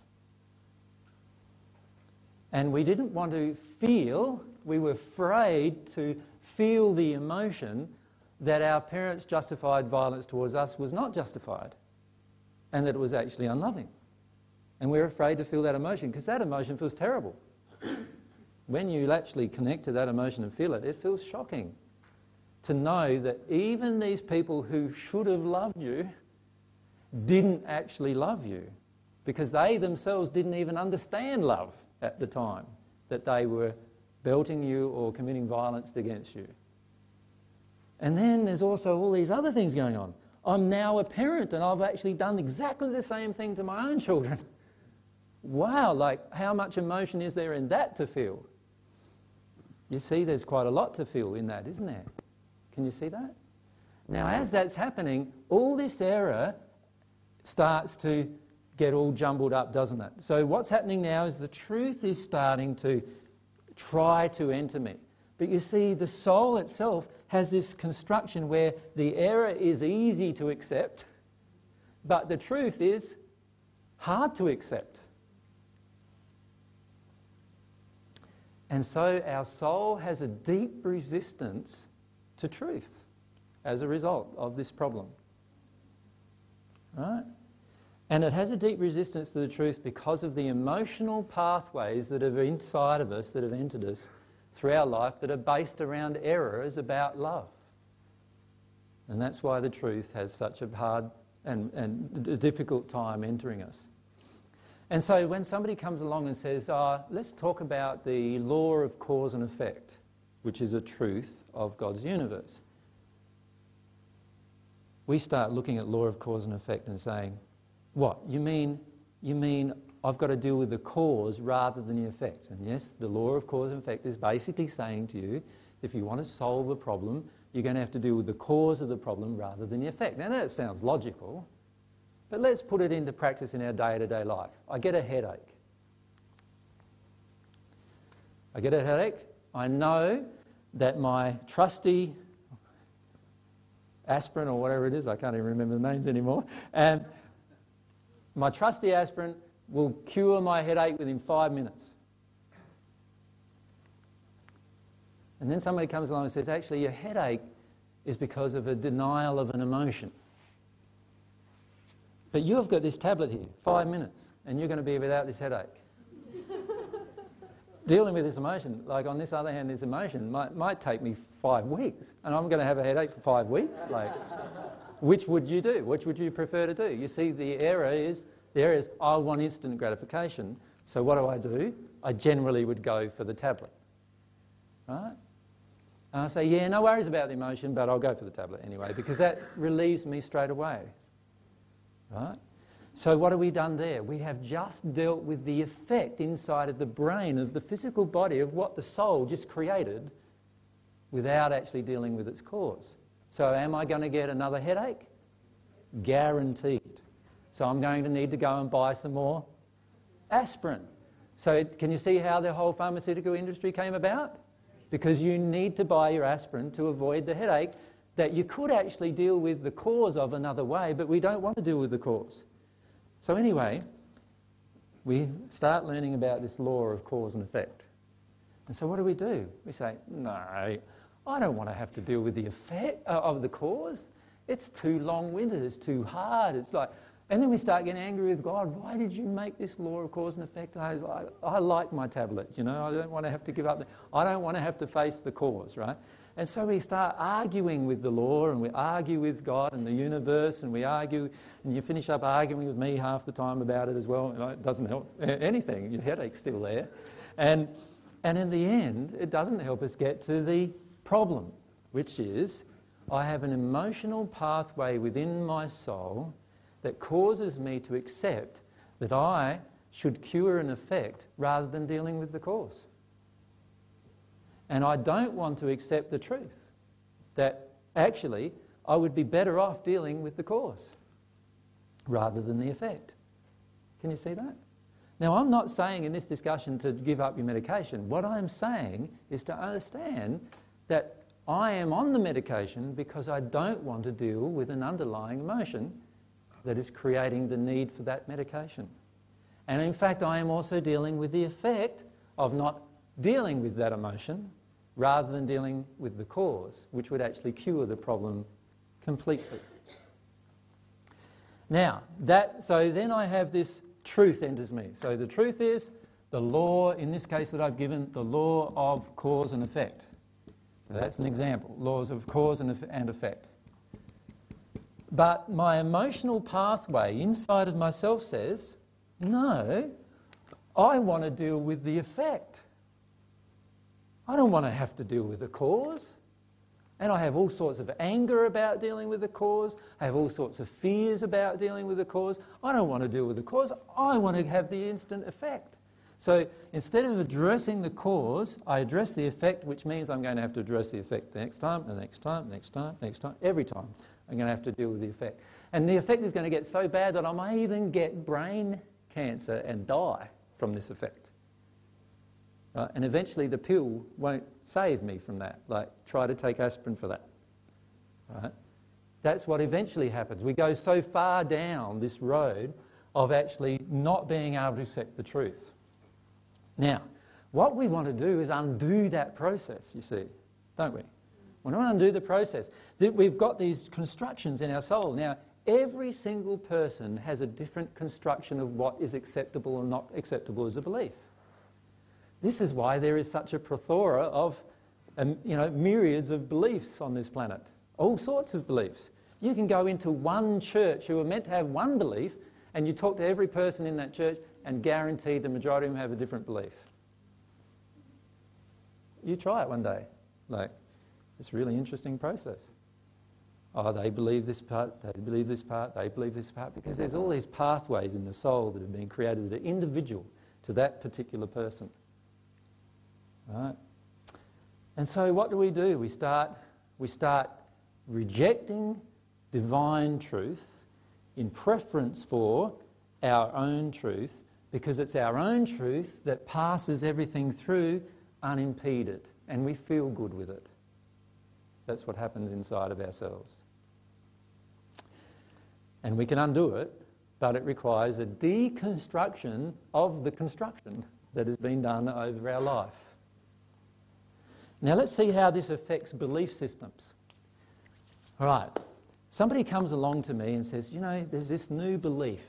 This new belief is the belief about reincarnation, right? That, you've had hundreds and hundreds of thousands of lives, or hundreds of lives over long periods of time, and what happens is you come to Earth, you have this experience on Earth that's a result. The reason why you have this experience is because it was attracted from the previous experience on Earth, and whether you're bad or you're good, and this was the early beliefs of the reincarnation belief, whether you're bad or good in the previous life, that created this new life for you, and you have this new life, and it's a result of the karma of the old life. And then if you're a good person and you did good in that one, you got a better life the next time you went past. And then, of course, they added to that after a period of time, and you had to go to the spirit world, because we now know there's a spirit world, and when people die, I can talk to them, so there must be a spirit world. And they haven't instantly come back to Earth. So, you see, originally, the original reincarnation beliefs were that as soon as you passed, you entered another person who was being born. Right? So that was given up, because there were a lot of people who are mediums now who could talk to people who have passed that haven't been reborn. So, so they worked out some modifications to the belief. And the modification to the belief was that you go to the spirit world for a period of time, you have a life review, right? And then you come back to Earth and you enter this new life. And then of course, they started talking to the spirits who weren't coming back to Earth, who were higher in their development. Oh, okay, so we've got to modify the belief again. And the new belief is that when you get past a certain point, you don't have to come back to Earth. You can actually progress, or you don't need to progress anymore. You've reached the nirvana state, and you don't progress after that state. So that's my belief. Now that's a fairly convoluted belief when you think about the whole thing. But why did that belief enter me emotionally? Because when I've stated the truth to you about reincarnation beliefs, many of you have had huge emotions about that, right? Haven't you? Many of you have, I know many who have gone away from the divine truth for 6 months while they've worked their way through that one belief.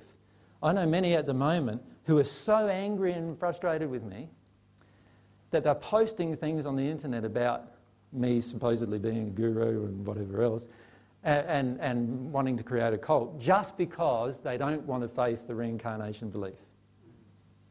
Why is that?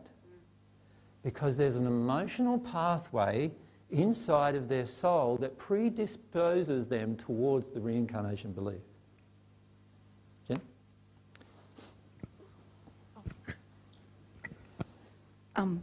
Where does learning fit into all of this?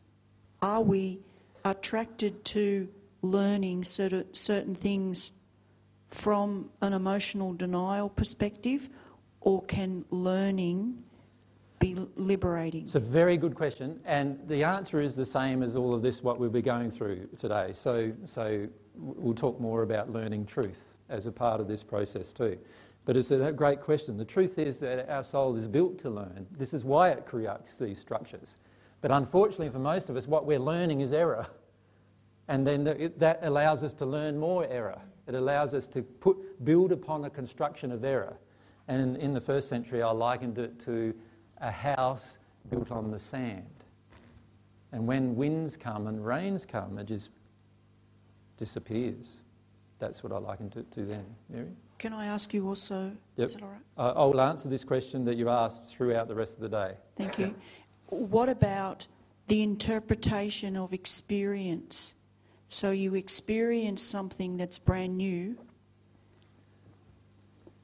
Does your belief system then colour totally how you interpret your totally experience? And that's what I want to illustrate with this. And that can be totally wrong, can't it? Totally. Yep. We will look at that with this reincarnation belief. All right. I'm not sure if it's the right time to share it, but I wanted to talk about my experience of belief and emotion and error. I'll just write down reincarnation so I can remember to continue my discussion on the subject, because there's a lot I need to say about it, about how it actually reincarnation, how it actually enters the soul and why it enters the soul. But go ahead, Dave. For me, the beautiful thing about the soul and this process that you've just described is when I first rediscovered the divine truth, a lot of the beliefs I already obviously had the pathways, because it just entered me really easily. But in terms of the things that I rebelled against emotionally, I've just experienced the beauty of the fact that all I had to do was release the emotions. The only reason we're in error is because we shut down our emotions. Mm. So I had some faith that I was going to reach these beliefs, but I didn't experience them emotionally until I deconstructed every synapse. Mm. And then there was a beautiful feeling of, wow, this belief is real. Mm. And so I wasn't just taking your word for it anymore. Mm. I was experiencing it emotionally. Mm. And it was really only the process of shutting down any emotion that allowed more error and more built the synapses, if you like. Yeah. That's it. All right. So what I want to do is go back to this reincarnation, because we can illustrate it through this belief. You see, what happens is, because the soul has all of these pathways already open, I can then accept new experiences as experiences of error. In other words, I can explain a new experience through my old belief system. So let's say I start out, I believe in reincarnation. Now, why do I believe in reincarnation? A lot of times it's because I went along to a past life therapist. And what happens is, when I sat down in front of a past life therapist, they put me into a sort of a semi-hypnotic type of state. And in this state, unbeknown to myself, spirits can connect to me very easily. But I don't know that. Right?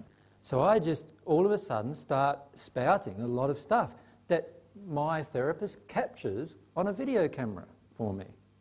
So she takes a video of me going through this experience that I've never known about before. And the experience happens to be, I lived in the 16th century and I was this particular person and I had this particular experience and I died this particular way, and I start crying and everything. And it feels very real, right? And so I come out of that and I look at that video camera and I connect with the emotions even as it's played back to me. And so I go, wow, I must have lived in the 16th century as that particular person. So that means that reincarnation must be true. Right? And then we go along a bit more, and then we go along to a spirit medium.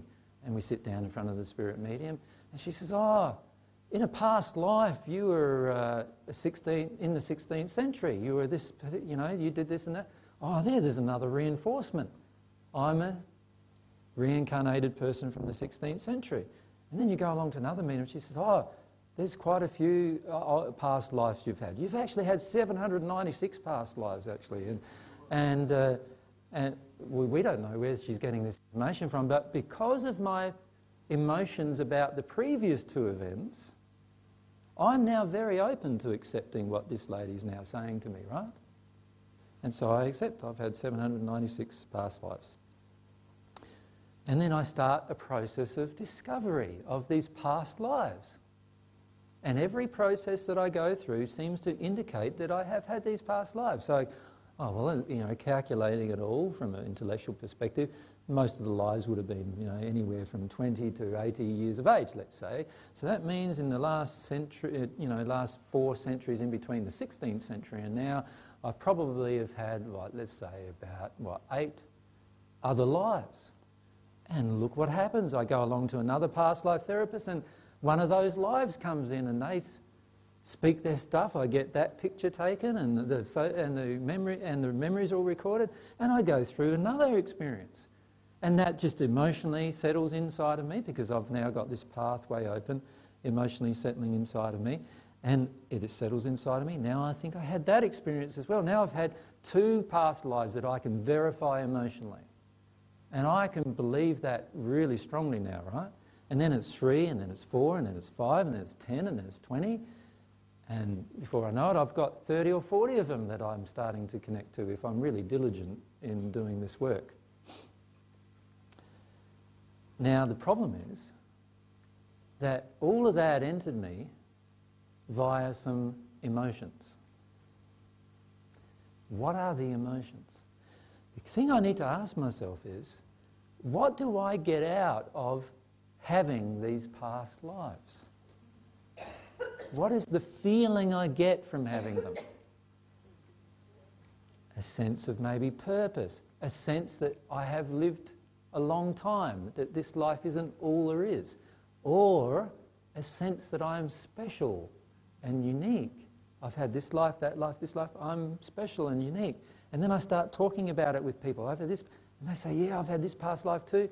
And all of those friends seem to, you know, gather around me, and they all had similar experiences. And now all of these experiences cause me to go down the track of, wow, this is really true. The truth of the universe. This is one of the truths of the universe. And then I start telling that truth to others and teaching it, and I write books about it, and I document the thousands and thousands of past life experiences that everybody has had. And you know, that one simple truth has just escaped my notice. And that is that these could all just be people in the spirit world in a different dimension connecting to me. That's what it could be. But all of that escapes my notice because I want to believe something different. That's where it all came from. And why do I want to believe something different? Because there is an emotional pathway inside of myself that allows me to not look at the simple logical truth that could be presented. Right? So I reject that out of hand. And I get, and this is the key, I get angry and resentful to anybody who suggests such a thing. And that's a very big sign that actually there's the emotional pathway of error that's allowing it to occur. Because you see, if I'm getting angry and resentful about somebody suggesting it, then I have some deep emotional reasons why I want to retain it. And if I have deep emotional reasons why I wanted to retain it, then that obviously would mean that I want to believe this belief. And then that raises a whole set of confusion within us. We go, wow. That means I could have an emotional set of belief inside of myself that allow me to be deluded that God exists. And that is dead true. You could. So how do I determine the truth? So then I get into this state, I can't believe anything then.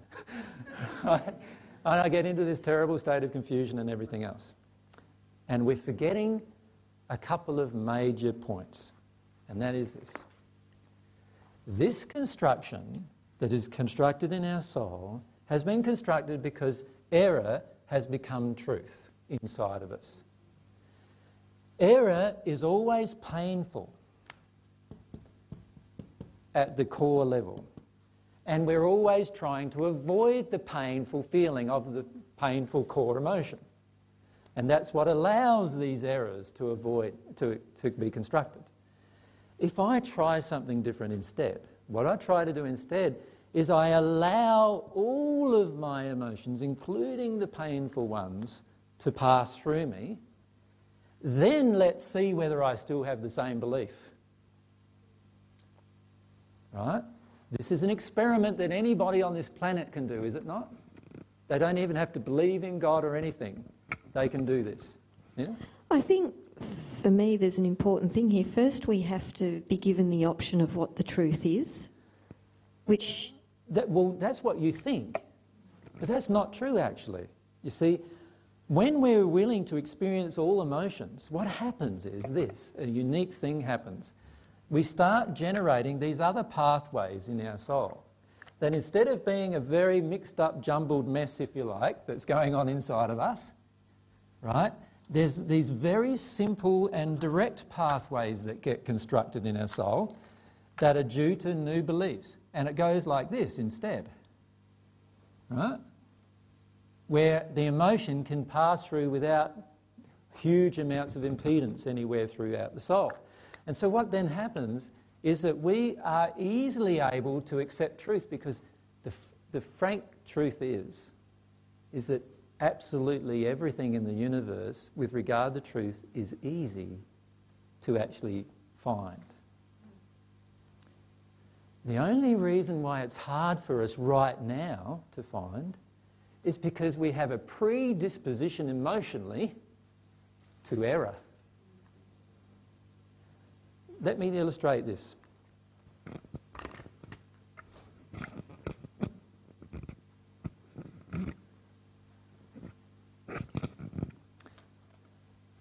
Flowers are lovely, aren't they? Yeah. Plants are an amazing thing. They tell us a lot about the universe, right? A lot more than most of us are aware, in fact, right? Did you know that every plant is constructed generally upon mathematical rules? Right? So many of you know that. Now, if a plant's constructed around mathematical rules, wouldn't it make sense then that somebody had to create the rule? Now, let me put this in another way. You all believe that your car was manufactured by intelligence, don't you? Or sometimes the intelligence may be doubtful, depending on how polluting the car is. But you all believe that. So you sit outside and you marvel your new car. Let's say, for me, back in the days when I was really addicted to, let's call it material progression, I was always picturing marveling my new Lamborghini. Right? And so eventually I got a different sports car that I could afford instead of a Lamborghini, but eventually I was going to marvel my new Lamborghini. Anyway, you're sitting there and you're marveling your new vehicle. You know how you get that emotional attachment that goes on between you and your vehicle? For those of you who've ever had the pleasure of buying a new one in particular, that would have happened at some point. So you're marveling your new vehicle, and it just crosses your mind that somebody had to make it. All right? How many parts are in that vehicle? Does anyone know how many parts are in an average car? There's tens of thousands of parts in an average car. Anyway, so you marvel that somebody had to design every single one of those parts and create every single one of those parts. And you know, with most of those parts, if they're not designed within a certain tolerance, the whole thing won't work. Right? So in other words, you get a piston and you design it just a fraction bigger than it should be, the whole car won't even start. Right? And instead what it will do, like you'll get these great big scores down, marks down it, and it'll be ruined the moment that it starts. And it'll be useless. And so everything had to be designed with all this intricate complexity and all put together. Right? and all put together by somebody and manufactured by somebody, and often it's hundreds and hundreds and hundreds of people that have actually designed it, put all these things together. And you know, we look at that car and we say, man, mankind is a marvel really, isn't it? And I feel this is the case. We are a marvel in a way, that we can create such intricate things, and a car is actually not very intricate compared to many other things, but we can create something that actually works and actually does a job, and it's all had to come through design and lots of people getting together, lots of mathematics, lots of physics, lots of laws of chemistry, all these different things had to be known for that particular thing to be created. And we sit there, we marvel at the car, and at the same moment we are in our body, which is far more complex in its design than the vehicle, and we're looking at a tree behind the car that maybe has a flower on it like this, which is far more complex than anything that man has ever created, just that, right? Far more complex, and it's alive. Amazing that, right? And then we say, isn't evolution such a wonderful thing? Right? And yet when we look at the car, do we say, isn't evolution such a wonderful thing?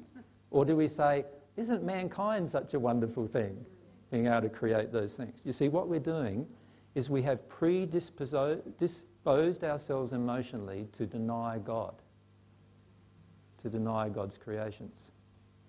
And in that state of predisposing ourselves to deny God's creation, we're actually forgetting some really basic things, and that is that God's creation tells us everything about God.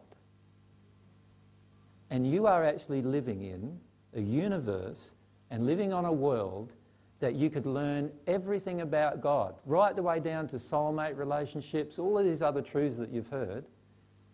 If you look at creation now and you just examine it, you'll find that every single thing that you've learned from me, you would have been able to learn about God just by looking at creation. Right? That's the truth. So what causes us to be predisposed to not do that? Only our emotion. So right around us in the universe that we have today, we have everything able to be discovered. How do you think I discovered these truths that I'm telling you? Like, how did that happen? Because I looked at the universe in which I was living, and I got rid of the emotions that prevented me from understanding the truth about it. Does that make sense? Way back in the first century, that's what I did. And if we have a microphone.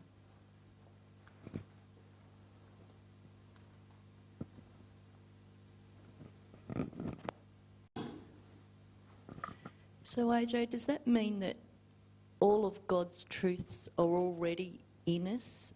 And like with reincarnation, for instance, I always believed it, but when you told me that it wasn't, I was really accepting of that. And it was kind of like I already knew it, and I was a little bit relieved almost. Yeah, this is the thing, is we often hold on to emotions, truths that we believe are truths through our fears, but when we're told the truth, often the truth can enter us quite easily, as long as we don't have an emotional impediment for the truth to enter us. Does that make sense? Now, the truth is that God created us to have these straight-through pathways, if you like. That's how God created us. And the truth creates these straight-through pathways through our soul, where we can instantly experience the truth of a certain subject. This is the beauty of receiving divine love. When you receive divine love, the truth about something passes through you so rapidly, because God's love expands your soul to a point where it's able to accept truth, and it's only love in the end that causes you to be able to accept truth. And it's only error or fear, which is, you could say, the opposite of truth, it's only that causes you to accept unloving premises, like God is a punishing God, for example, is an unloving premise, and it's only able to be accepted through my own negative and sad emotional experiences that I don't release from my soul. So the key for us to always remember is that all beliefs generally will be easily passing through us based on whether we have emotional impediments for them not or to pass through. Now, in many of your cases, some of these things were easily passed through you, some of the new truths that you've heard that you hadn't heard before easily passed through you because you had already prepared yourself emotionally for it in the 1/3 of your life that you spent in the spirit world every day. In other words, you'd heard many of these truths in the spirit world, but because none of them were yet on earth in the sense of being stated to you, you were in a state of confusion when you're on the earth. But as soon as you hear it, you go, oh yeah, that makes sense to me. Well, that makes so much sense because there's already a pathway open in your soul that you constructed open in your sleep state, or in the state when you're in the spirit world, right, when you're asleep. And so many of you have these open pathways because of your investigations that you've already undertaken in the spirit world. And many of you also have a feeling that some of these emotions that you have holding on to false beliefs are actually emotions that are harming you. And so many of you were automatically open to receiving more truth because of that. But what I'm discussing with you today is how your fears and emotions prevent these truths from being experienced in your life as emotional experiences. You see, what's happening a lot for us is that we hear the truth and it goes into this brain of ours and it resonates with this soul that's out the back there that we hardly feel most of the time. And it resonates, and so we think, yeah, that must be true. That feels right to me. That feels true. But the truth is that while I have emotions within me that don't cause this belief to actually enter my soul completely, I will remain only in the intellectual state of belief.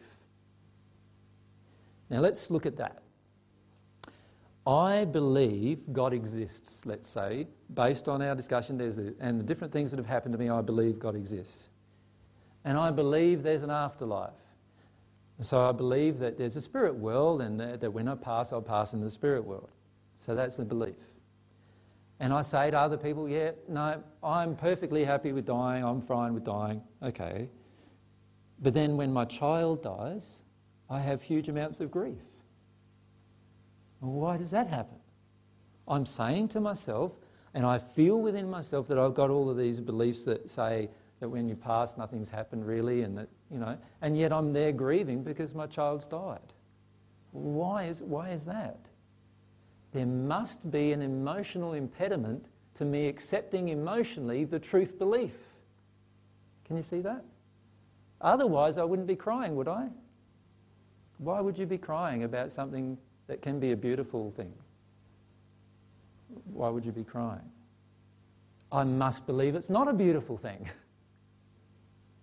At the soul level, I must have an emotion within me that causes me to not feel that my child dying is a beautiful thing. And there must be an emotion, and it must be an error-based emotion because it's not harmonious with what I even think to be the truth. Does that make sense? And this is the sets of beliefs that we need to confront. So the way we can confront them, the only way we can confront them is by having them as emotions inside of us. The truth has to enter us emotionally, not just as an intellectual idea, right? It's not going to be the truth to you until it's entered you emotionally. It's just going to be an intellectual idea before that point. Right? Right? And Jim. AJ, going back a little, but it's tied in with this, I'm beginning to really see something about the way that soul's constructed and the pathways.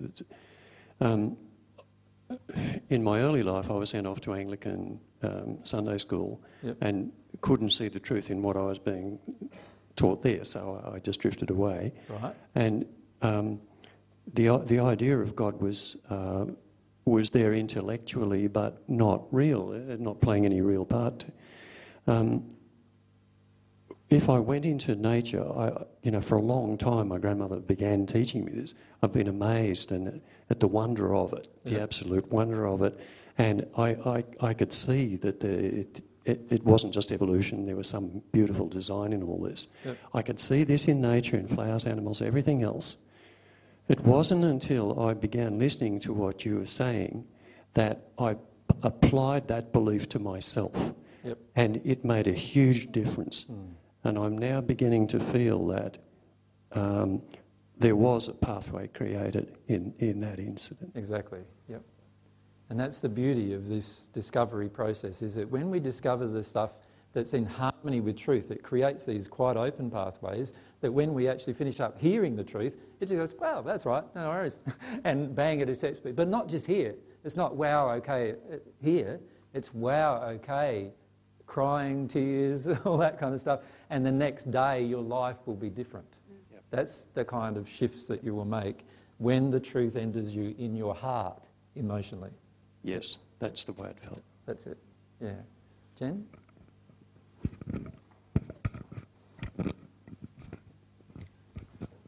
I think Brian actually probably answered my question, but I'll ask it anyway.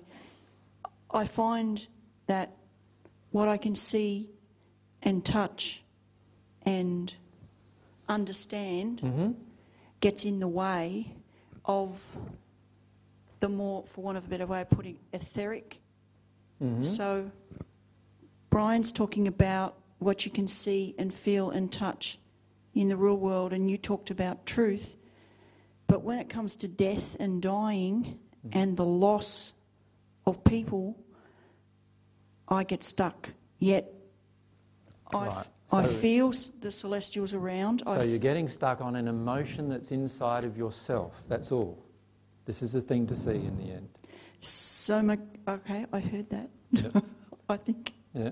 So you're getting stuck on an emotion inside of yourself.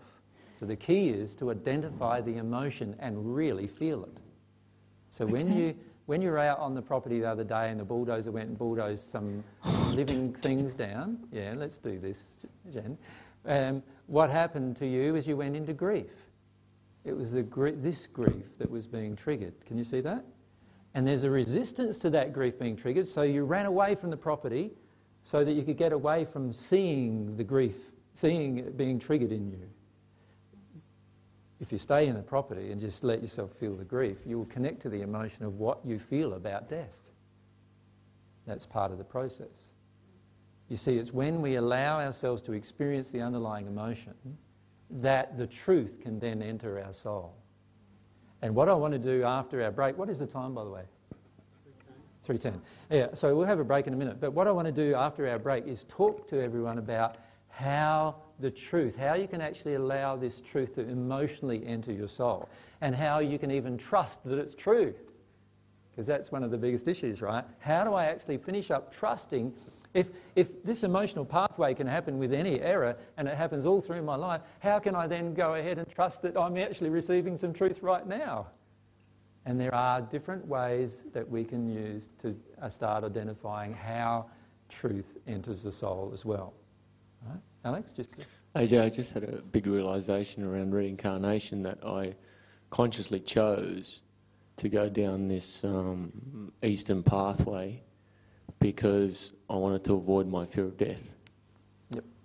And reincarnation, the thought of reincarnation gave me that comfort zone.